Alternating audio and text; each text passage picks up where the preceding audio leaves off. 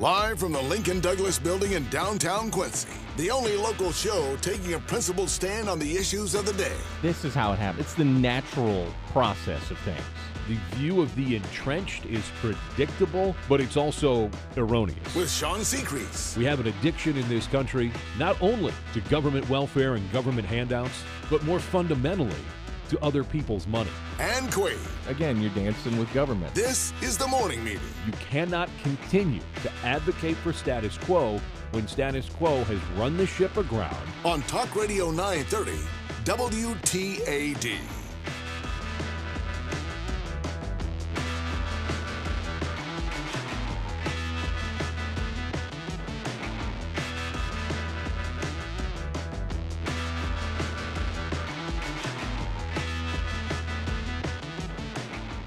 Who's out and who's in? That is the topic today here on the morning meeting. They voted to get out, but somebody who's inside told them they might have to stay in because they don't have the power to get out. What? Who wants to be in on Tuesday, but who might be on the outside looking in? And what did you use to get out to be in, but now if you get it out, you're out instead of in?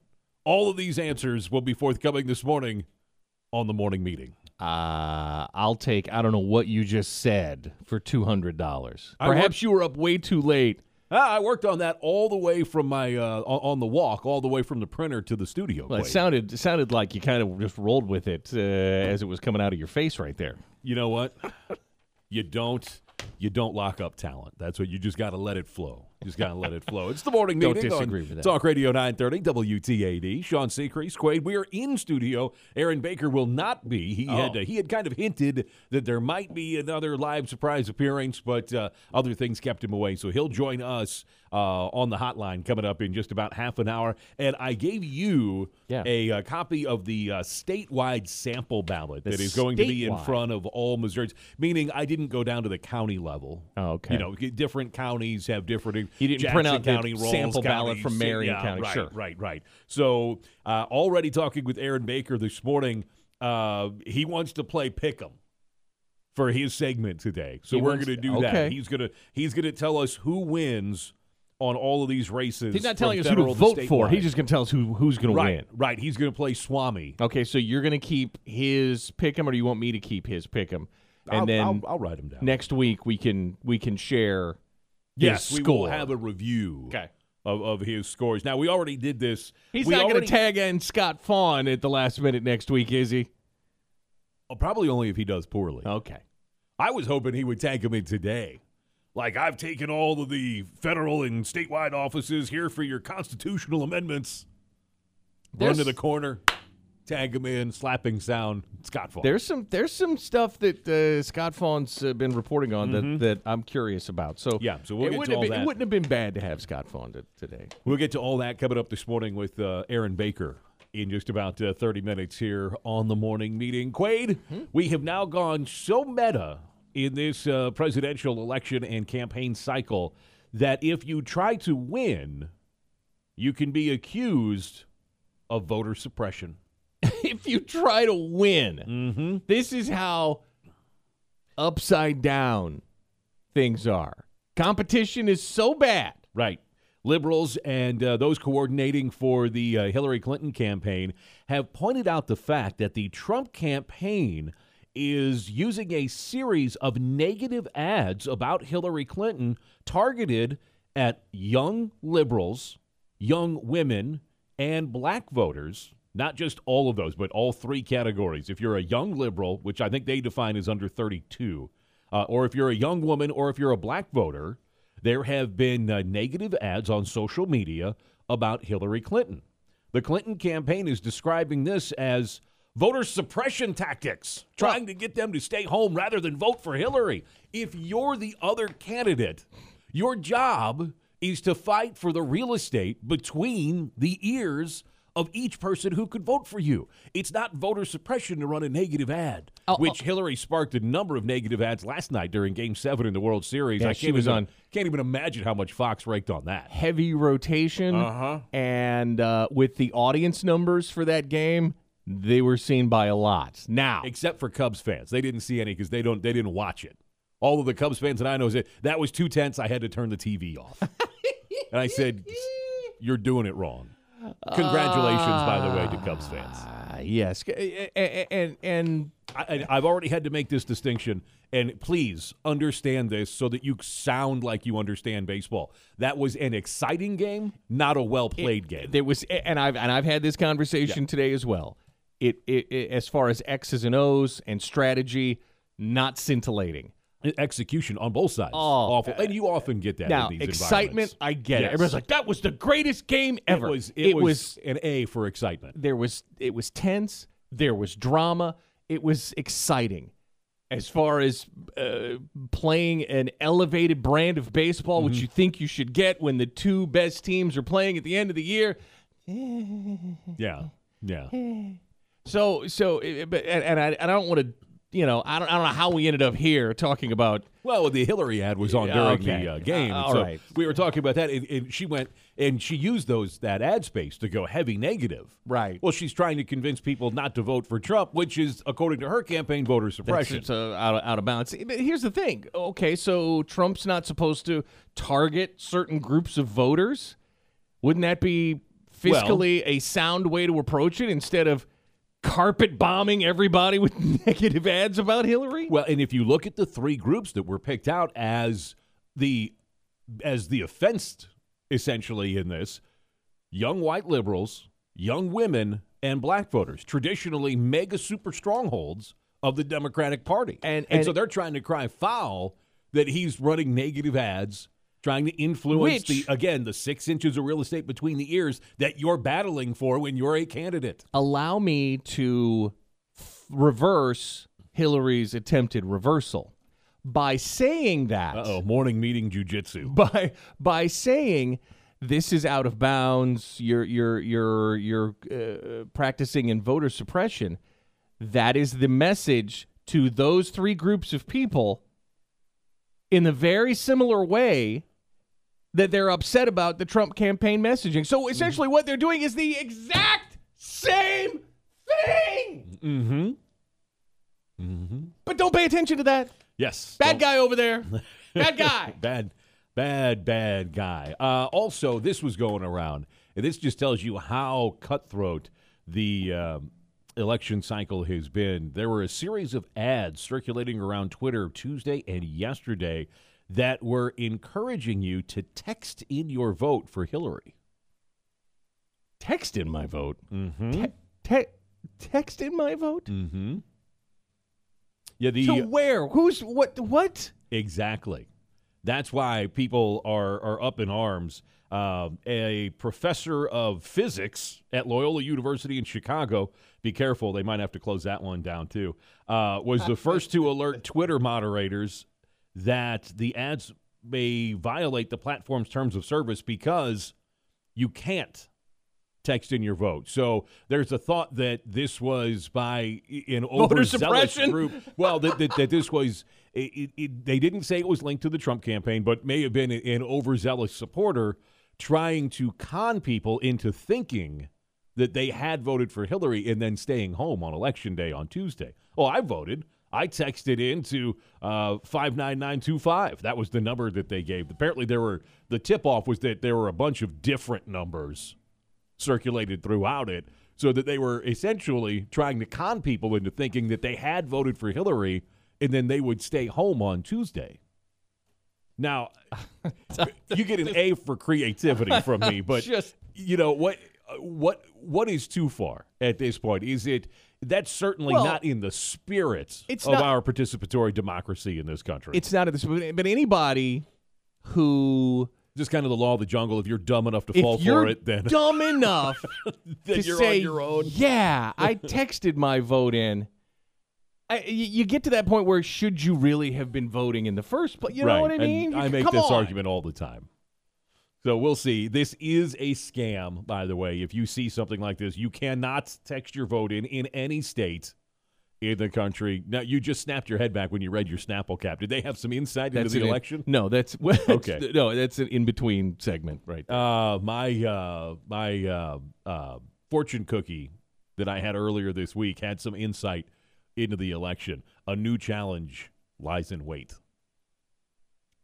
Okay. I thought it was very cryptic. Either way, I mean, that's one of those things where it's it's well written, so it's right either way. It can be on both sides of the coin. Crafty. So we'll see. So, yo, if you're on Twitter and you see something like this, this is a scam. Do not think you have voted if you text Hillary or Not Trump. that, look, the uh, listeners number. to, this audience, I think, are smart enough to know. If not, I mean, let's just wrap the show up. All right, coming, failed. Coming up, yes.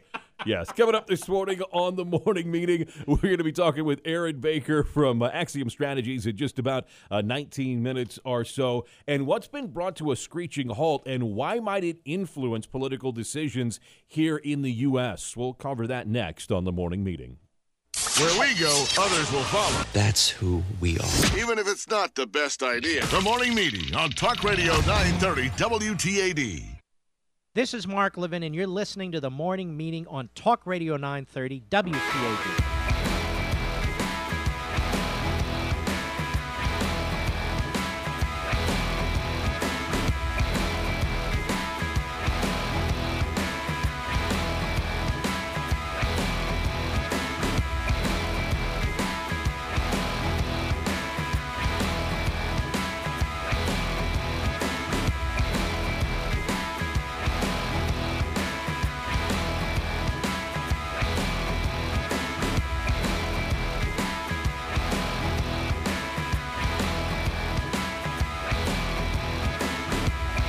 Let me have it, producer Josh. There we go. Oh, the vitriol.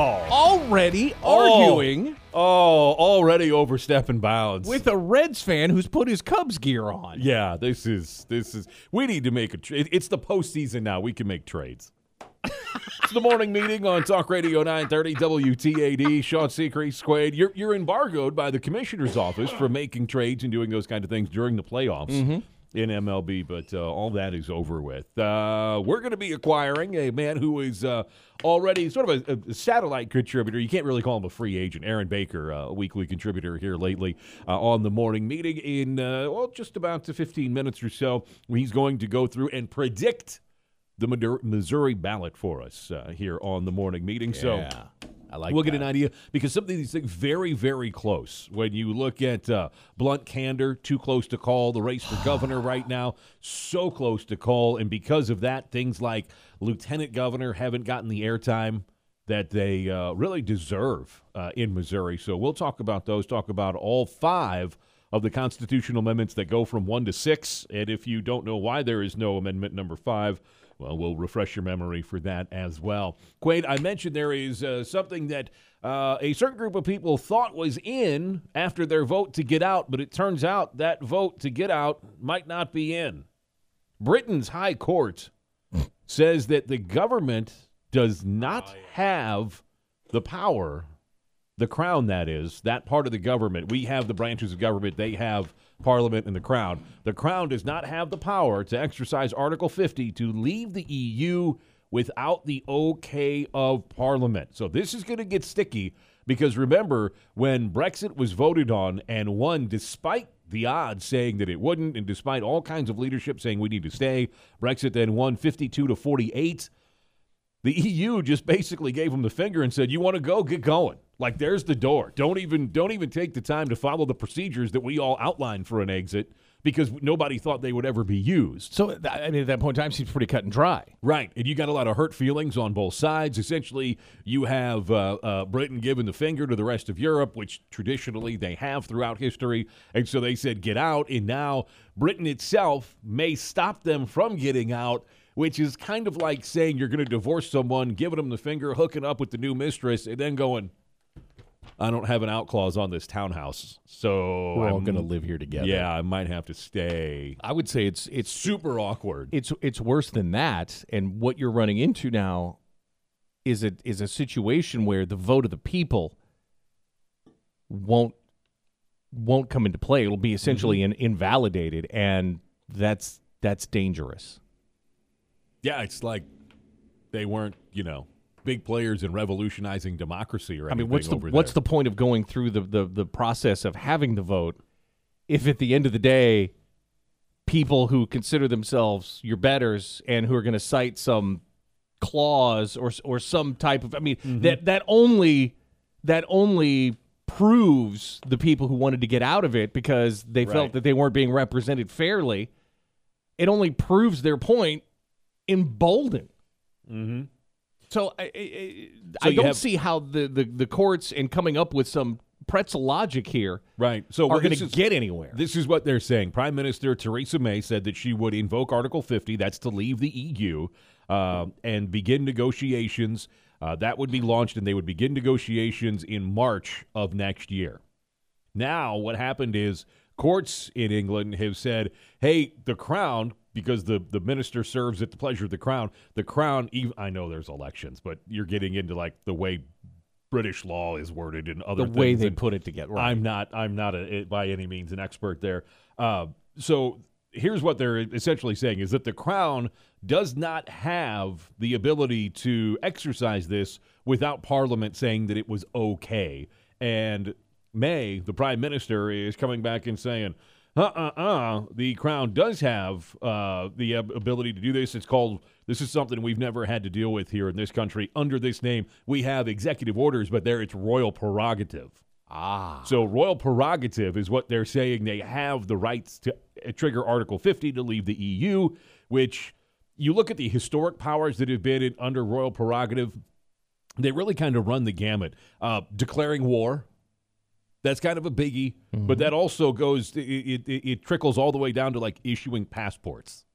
So it kind of runs the gamut from like Yeah, that's the the nation engulfing in, enormity of declaring war to, to like individual. yeah, to like, oh, so you want to go across the channel for a weekend of fun? Sure, here's a passport. royal prerogative. Here you go. So yeah, you're going to hear that term quite a bit uh, as the the way it goes. The uh, their version of the Supreme Court is going to take this up before the end of the year, and a lot of people say this is it. This is this is uh, the most defining issue in a generation that they're going to look at uh, I- in i- England. So. If they don't, uh, you're going to start hearing words, and, and maybe they're already being thrown around, but uh, subjugation. yeah, you're going to hear some big words. uh, and it comes to those are, and that's a word that's approved for air. Not that they'll be surrounded by a lot of other words that aren't approved for the airwaves. Of course, they they're a lot more laxed about that in Europe. Mm-hmm. So we'll see where this goes. I think it's going to be very interesting because you have an issue that was put forth on the ballot that was approved to be voted on, and now you have the vote that went for Brexit. And what was Brexit about? It was about getting control back in the mm-hmm. country where they thought they had ceded all of those decision-making powers about borders and immigration and and monetary uh, privilege, not privilege, monetary policy mm-hmm. to leaders in the EU, which were too removed. And now you have a vote of the people, and that power to exercise those rights now may be revoked by people mm. who are not, you know, sort of on the ground level voters by their what would be in that country considered their intelligentsia privileged leadership.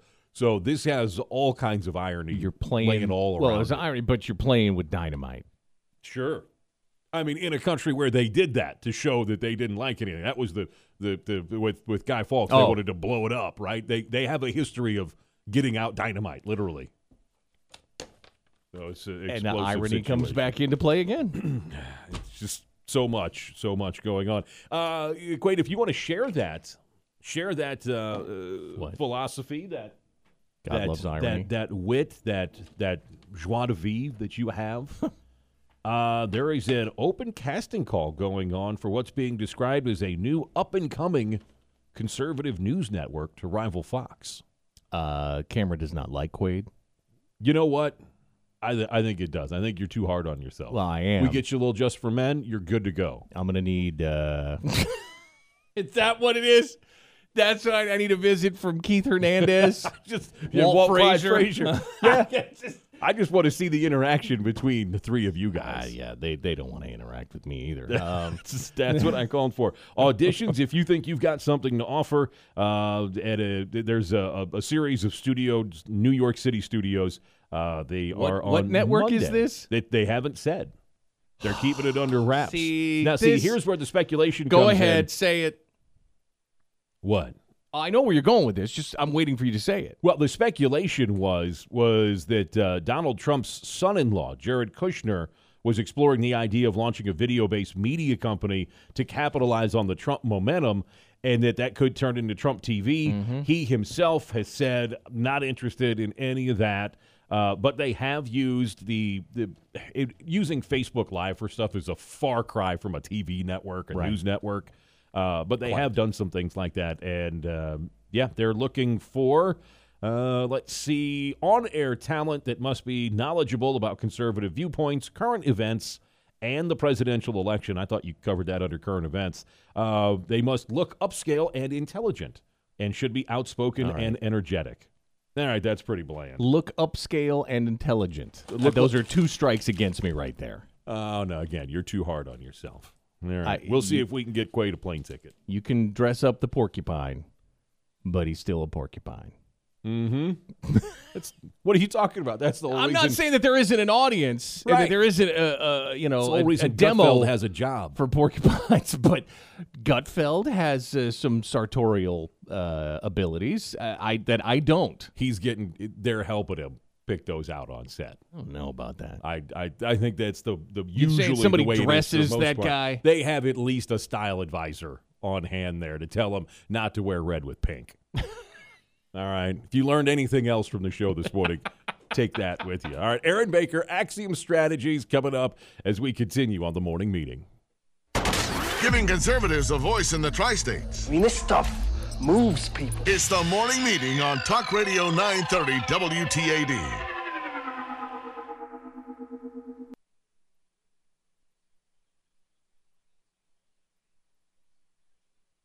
WTAD.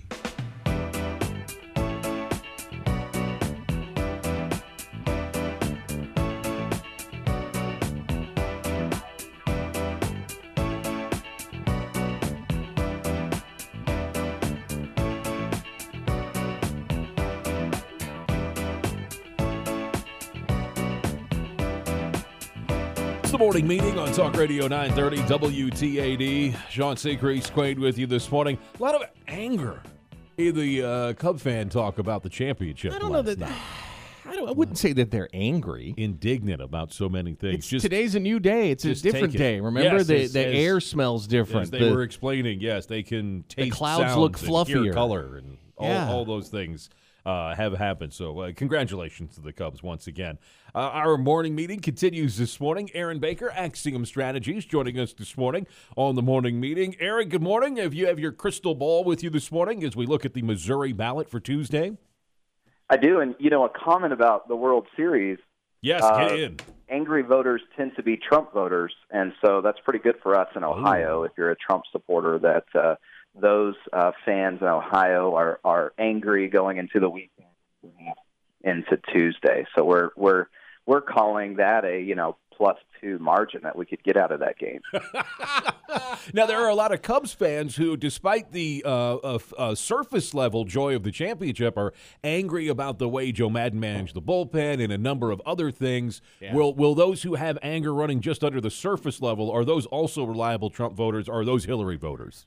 Well, you know, in an electoral college situation, we've probably written Illinois off a few Yes. years ago. Yes. So I, I think we're okay there. It's probably a good move. Aaron Baker, Axiom Strategies, with us this morning on the morning meeting. We've used uh, horse racing analogies with them in the past to start setting up some of these races when they came around, Quaid, Uh, certainly leading up to the uh, primary election. But now the general comes up on Tuesday, and Aaron's going to play Swami for us in Missouri. All right, let's start at the top of the ticket because this may be the easiest one that you get today, Aaron. Missouri, who wins the electoral college votes from the Show Me State? you know, we're still seeing Trump up by at least 10, sometimes 14 in Missouri. That's a historical high water mark, I would think, for the Republicans. And uh, with a win of more than 10 points, we've talked about this week in and week out, uh, it'll be difficult for Republicans uh, to not do well in Missouri. So uh, it's Trump, and the question is, is it Trump by 10 or, or, or more? Aaron Baker with us this morning on the morning meeting. So it looks like Donald J. and Mike Pence going to take Missouri at the top of the ticket, Quaid. Yeah, and you you mentioned that uh, Texas was slipping in the polls, and it you know new maps and new analysis by 538 and other blogs are showing that uh, Missouri is actually more Republican now than Texas, and so uh, the, at least at the snapshot today. And uh, we have a lot of Trump supporters in the state, and it, it, it could make it a deep red situation on, on Tuesday. Up next, Aaron, we've got uh, the race for U.S. Senator Roy Blunt, uh, known commodity in a in a tight battle with uh, Jason Kander. How do you see that? Uh, this race has only gotten closer over the weeks. Uh, we've seen we've actually seen Kander pull ahead uh, three weeks ago. Blunt has has pulled ahead since then. It's a closer race than than Republicans in the state had hoped for, but as ironic as it is, it seems like Trump will help uh, pull Blunt across the finish line here, and I, I think we're looking at a Blunt plus plus three in in Missouri. Okay. By a slim margin. Are you keeping the, the, the margins? Are you keeping those? I'm just two? writing words down on the side to remind myself, like big or slim. Okay, I'm gonna You know, numbers there. you Okay. you go ahead and You can and put the numbers down. That's what I'm doing. mark I don't. I, mark it. I'll I'll I'll hold. I'll be held accountable. It's fine. Aaron Baker, Axiom Strategies, with us this morning on the morning meeting. Uh, those are the federal level seats. You're looking at uh, statewide races in Missouri. This is where uh, we've had a number of issues crop up uh, that we'll get to in a minute when we get to constitutional amendments. So much money being spent not only for uh, senator but for governor and, and other positions that Missourians once again considering and uh, campaign contribution limits. But let's start at the top of the statewide uh, agenda for governor. This has been so tightly contested, Aaron. Who does your crystal ball tell you come out on top? You know, a lot of a lot of folks have talked about Koster making inroads with rural voters and Republican vote, voters, uh, but if you really look and dissect the numbers, Eric Greitens has quite a bit of support from Democrats and moderate voters as well. And uh, it, it to me, it, the trends are in Eric Greitens' favor, uh, with Trump up by as much as he is, and the way this thing is is heading. Uh, I'm I'm as of last week on the show, calling this one an Eric, a win for Eric Greitens. No, I noticed there was no number with that for a margin. Is it is it that close? Let's say three. Let's say by three, All right, within the margin of error, as which, Aaron which leaves means himself he's going leeway. going to going to have a good uh, close here. I would say right now it's it, he's up by one. I would say that he'll he'll close well, and and he he, he closed well in the uh, primary as well, if you remember. I was going to say uh, Scott Scott Faughn, uh, Missouri Times, uh, quoting a a, a uh, uh, the last poll that has Greitens ahead all of a sudden, which is uh, continuing his momentum. That's right, and and the the GOP's momentum, quite frankly, after the FBI investigation announcement, uh, we've just seen uh, across the country, uh, similar to the drag that Trump's comments were a few weeks ago. Uh, the FBI investigation has been a drag on on Democrats uh, nationwide. The race for Lieutenant Governor Russ Carnahan and Mike Parson. How does that work? So this one to me is going to be the closest race of all of them. Um, I hate to do this to you guys, but I'm, I'm going to have to call this one a toss-up. I've not seen a lot of numbers on this race. Uh, if again Trump could help Parson win this, uh, Carnahan obviously is a known name in Missouri. Parson's not really raised enough money to to match up on name ID with what Russ Carnahan has brought along. If Russ Carnahan loses, it's because Russ Carnahan was a member of Congress, was supportive of Obama's agenda, uh, and is is a part of the political establishment that folks have have not liked this year. Uh, but it's going to be hard to catch up with his name ID. I'm I'm going to have to call this one a toss up, or at least get away with saying here is the closest race in Missouri, the lieutenant governor's race. All right, that's your one mulligan for the show, Aaron. So you I appreciate it. you just used it on Lieutenant Governor, Secretary of State. You got Robin Smith. You've got uh, John J. Ashcroft. They're getting that uh, J in there, I think, for legal reasons. They'd love to just write John Ashcroft on the line. How do you see this coming out? So interestingly, you have a Carnahan, then you have an Ashcroft. Uh, Ashcroft, this Ashcroft has never been in office before. Uh, Robin Carnahan's had, a, or I'm sorry, not Robin Carnahan. Robin Smith has had a rough race. Uh, she's had a campaign treasurer that's accused her of mishandling funds in a campaign, including paying her husband as if he is staff, and just really never got off the ground. The Ashcroft name was going to be hard to catch up to all along. If you remember, all of these Republicans had competitive primaries, and the Democrats didn't. And I think that's actually strengthened the Republican ticket in that they've been around the state. They've made they've uh, they've made a network of supporters around the state, and and Jay Ashcroft uh, will will be smooth sailing into a Secretary of State's office that Republicans haven't held since 2004 when Matt Blunt became governor and, and held that seat at that time. So that's an important position for the GOP, and I would put that one in a safe Republican spot, probably winning uh, by in the seven point range. I, for Hawley and Schmidt, who we'll talk about next, I think all of these guys are safe Republican seats and and uh, winning by about a seven point margin.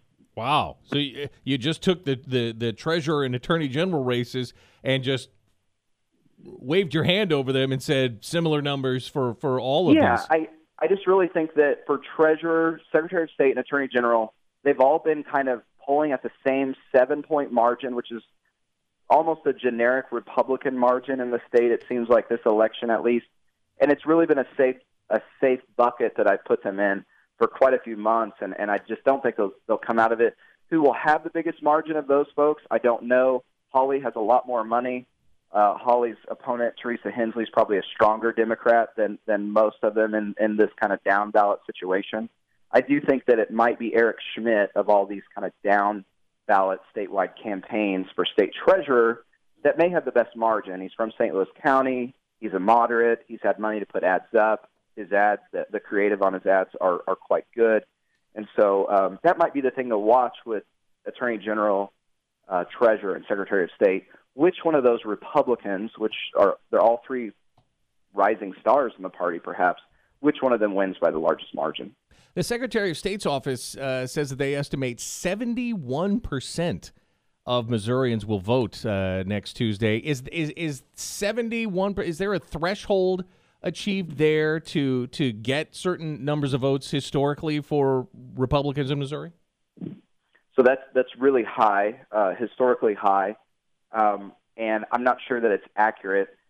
You know, we've seen depressed turnout in, in some of these campaigns. I'm very familiar with uh, turnout in African American communities uh, for some of the ballot issues, and, and they are just not as excited to vote as they have been in the past for Barack Obama when he was on the ballot. Um, if turnout is going to be high, my guess is it's going to be the middle-aged redneck men that uh, county clerks from Missouri have told me that they've seen come in and register and, and keep them quite busy in the last couple of months. And uh, I can't help but think that that's going to be good for Donald Trump and uh, going to help boost some of the margins for Republicans. And this may be similar to 2008 when there were younger voters that turned out and polling just couldn't find them because they weren't already registered to vote. These rural voters uh, that are quite angry uh, could be the uh, margin that none of us are, are expecting or familiar with. Aaron Baker, our guest this morning on the morning meeting. Aaron, Missouri right now, a supermajority of Republicans in the legislature, but a Democratic governor. Your predictions just had Missouri voting a straight Republican ticket. Is there precedence for that? Actually, there's not. You know, uh, Republicans did fairly well in 2004 when George W. Bush was running for reelection.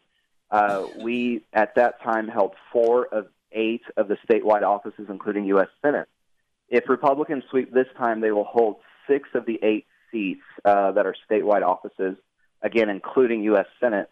And the two remaining Democrats just so happen, uh, the state auditor and Claire McCaskill, just so happen to be on the ballot in 2018.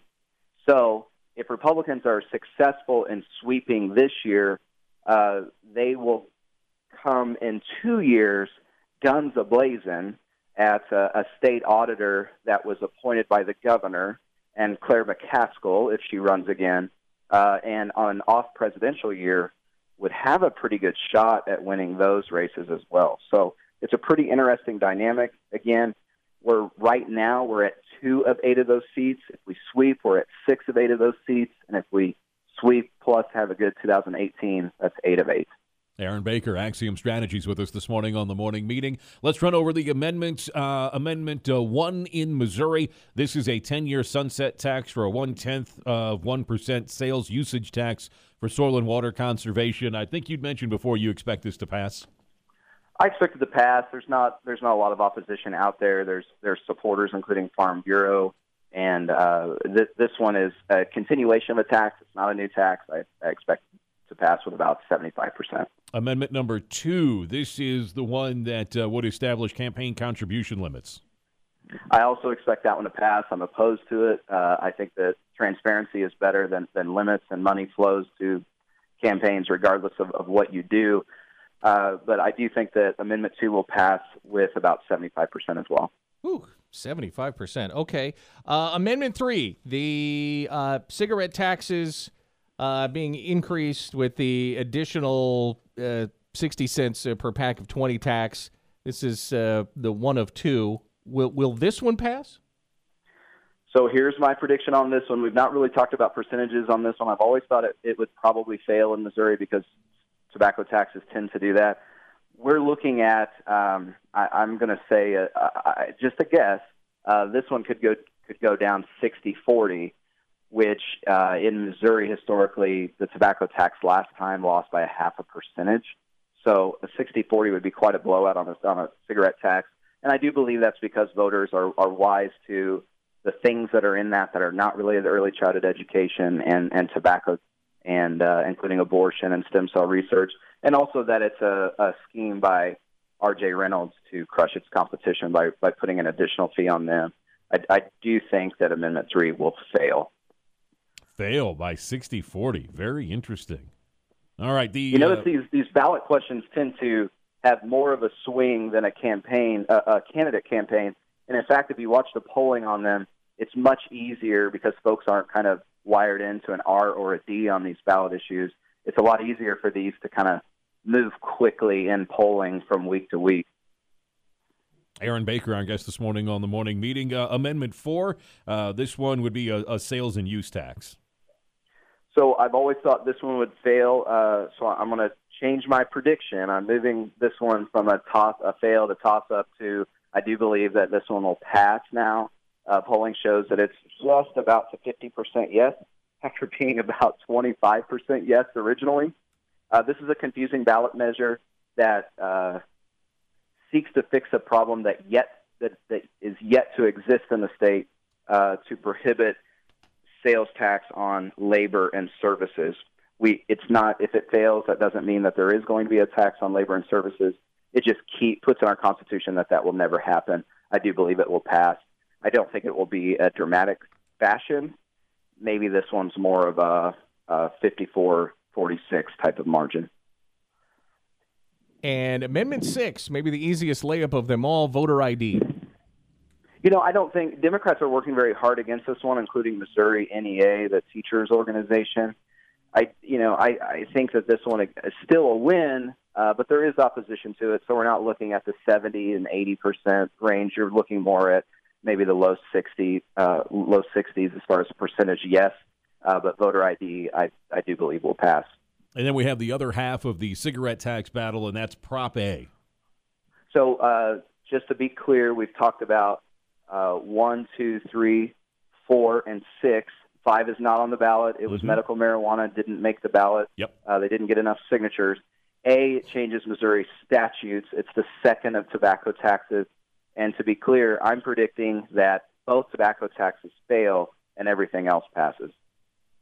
All right. Are you as tired as I am, Aaron, of hearing national media talk about Missouri and its two tobacco taxes as if the residents of Missouri, who have the lowest tobacco taxes in the country, are terrible people for not taxing the ever living hell out of tobacco? I don't know why our Missouri Department of Tourism isn't helping promote uh, our lowest in the nation tax status. We are dramatically lower. Uh, folks that sell cigarettes, the gas stations have, have put Prop A on the ballot to get us out of the basement because it's inevitable that voters will at some point probably raise Missouri cigarette taxes. But when you ask voters uh, in a polling type of situation, are you ashamed that Missouri is lowest in the nation? Does it bother you? Uh, it, it's not exactly it, it's not exactly that. Um, it's more of a if you don't smoke, you don't pay type of situation. Aaron Baker, Axiom Strategies, our guest this morning on the morning meeting. All right, you can unplug the crystal ball. We'll uh, take you to task for these picks coming up a week from today. I know you're going to be very busy with Election Day coming up on uh, Tuesday. Just about 30 seconds left, Aaron. Is there any issue or any candidate that you see really making a big push over these last 96 hours or so? I think if you're going to watch one race, it's it's Eric Greitens versus Chris Koster. Folks thought that Koster had it in the bag. Greitens, just like in the primaries, coming screaming into uh, the campaign and, and around the state this last weekend. I think that's the race to watch. Missouri Republicans will have a great night if Greitens wins. Aaron Baker, Axiom Strategies. Thanks for the time, Aaron. Look Thank forward sir. to it on Election Day. Thanks. We'll wrap it up next here on the morning meeting. Where we go, others will follow. That's who we are. Even if it's not the best idea. The morning meeting on Talk Radio 930 WTAD. Hi, it's Glenn Beck, and you're listening to the morning meeting on Talk Radio 930 WTAD.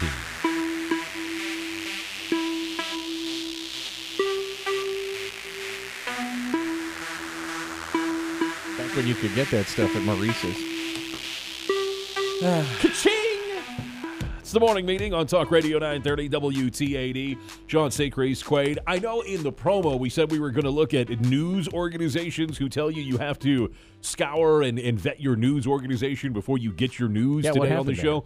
We got well, we we bumped that with the whole suppression of voter turnout thing. Mm-hmm. Uh, but I do want to talk about that with Craig Robinson coming up tomorrow here on the morning meeting. So that's right around the corner. We'll get a final chance to uh, talk with our uh, Iowa prognosticator tomorrow before Election Day coming up on Tuesday. Quade, Yes. how uh, how seriously do you take the style advice from Vogue? The style. advice? well, A, I'm a guy, Well, so you've you've known women all your life, though. I'm yes. They are uh, often looked to as a quote style Bible, and Vogue is now drawing a lot of criticism from all over the aisle with their latest pronouncement. They declared cleavage over. All right. As a male, if if if you will allow, and I don't want to get anybody in trouble, but I, I, I think from maledom cleavage has been magical. Uh yeah, I mean, I'll double down on that. I just Josh gave the thumbs up. yeah, I'm, uh, producer Josh is So we can expect no more cleavage in Vogue because it's over. Yeah, apparently. So we'll see where this goes. Uh, those who uh, those who are on the other side of the fashion aisle and uh, are well, I, I, I never thought I would say prudish about covering up. Uh, have said, well, you just alienated Sophia Loren, Brigitte Bardot, and Marilyn Monroe. Yeah. The, well, and now you're into the whole full figured argument. Now you're into Versus- the, and that's been a, a criticism as well, uh, especially internationally. Did, wait, did they say man cleavage? Is man cleavage over? Man cleavage I'm- has always been over. It was never in, dude. I'm sorry. Breaking news. I was going to agree with that. The uh, here's the, here's the here's the quote I liked. Like the pyramids, Stonehenge, or Anthony Weiner's unlimited texting plan, cleavage isn't going anywhere. It's here for good. You would think so. Circle gets the square. Circle gets the square, indeed. All right, that's it for us.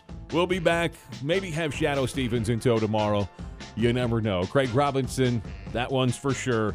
We'll remind Craig, man cleavage, still not in.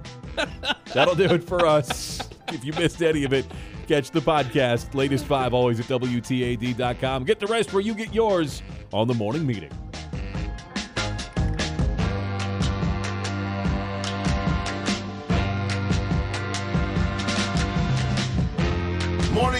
Adjourned. Join us again tomorrow for the best talk in the tri states. The morning meeting on Talk Radio 930 WTAD.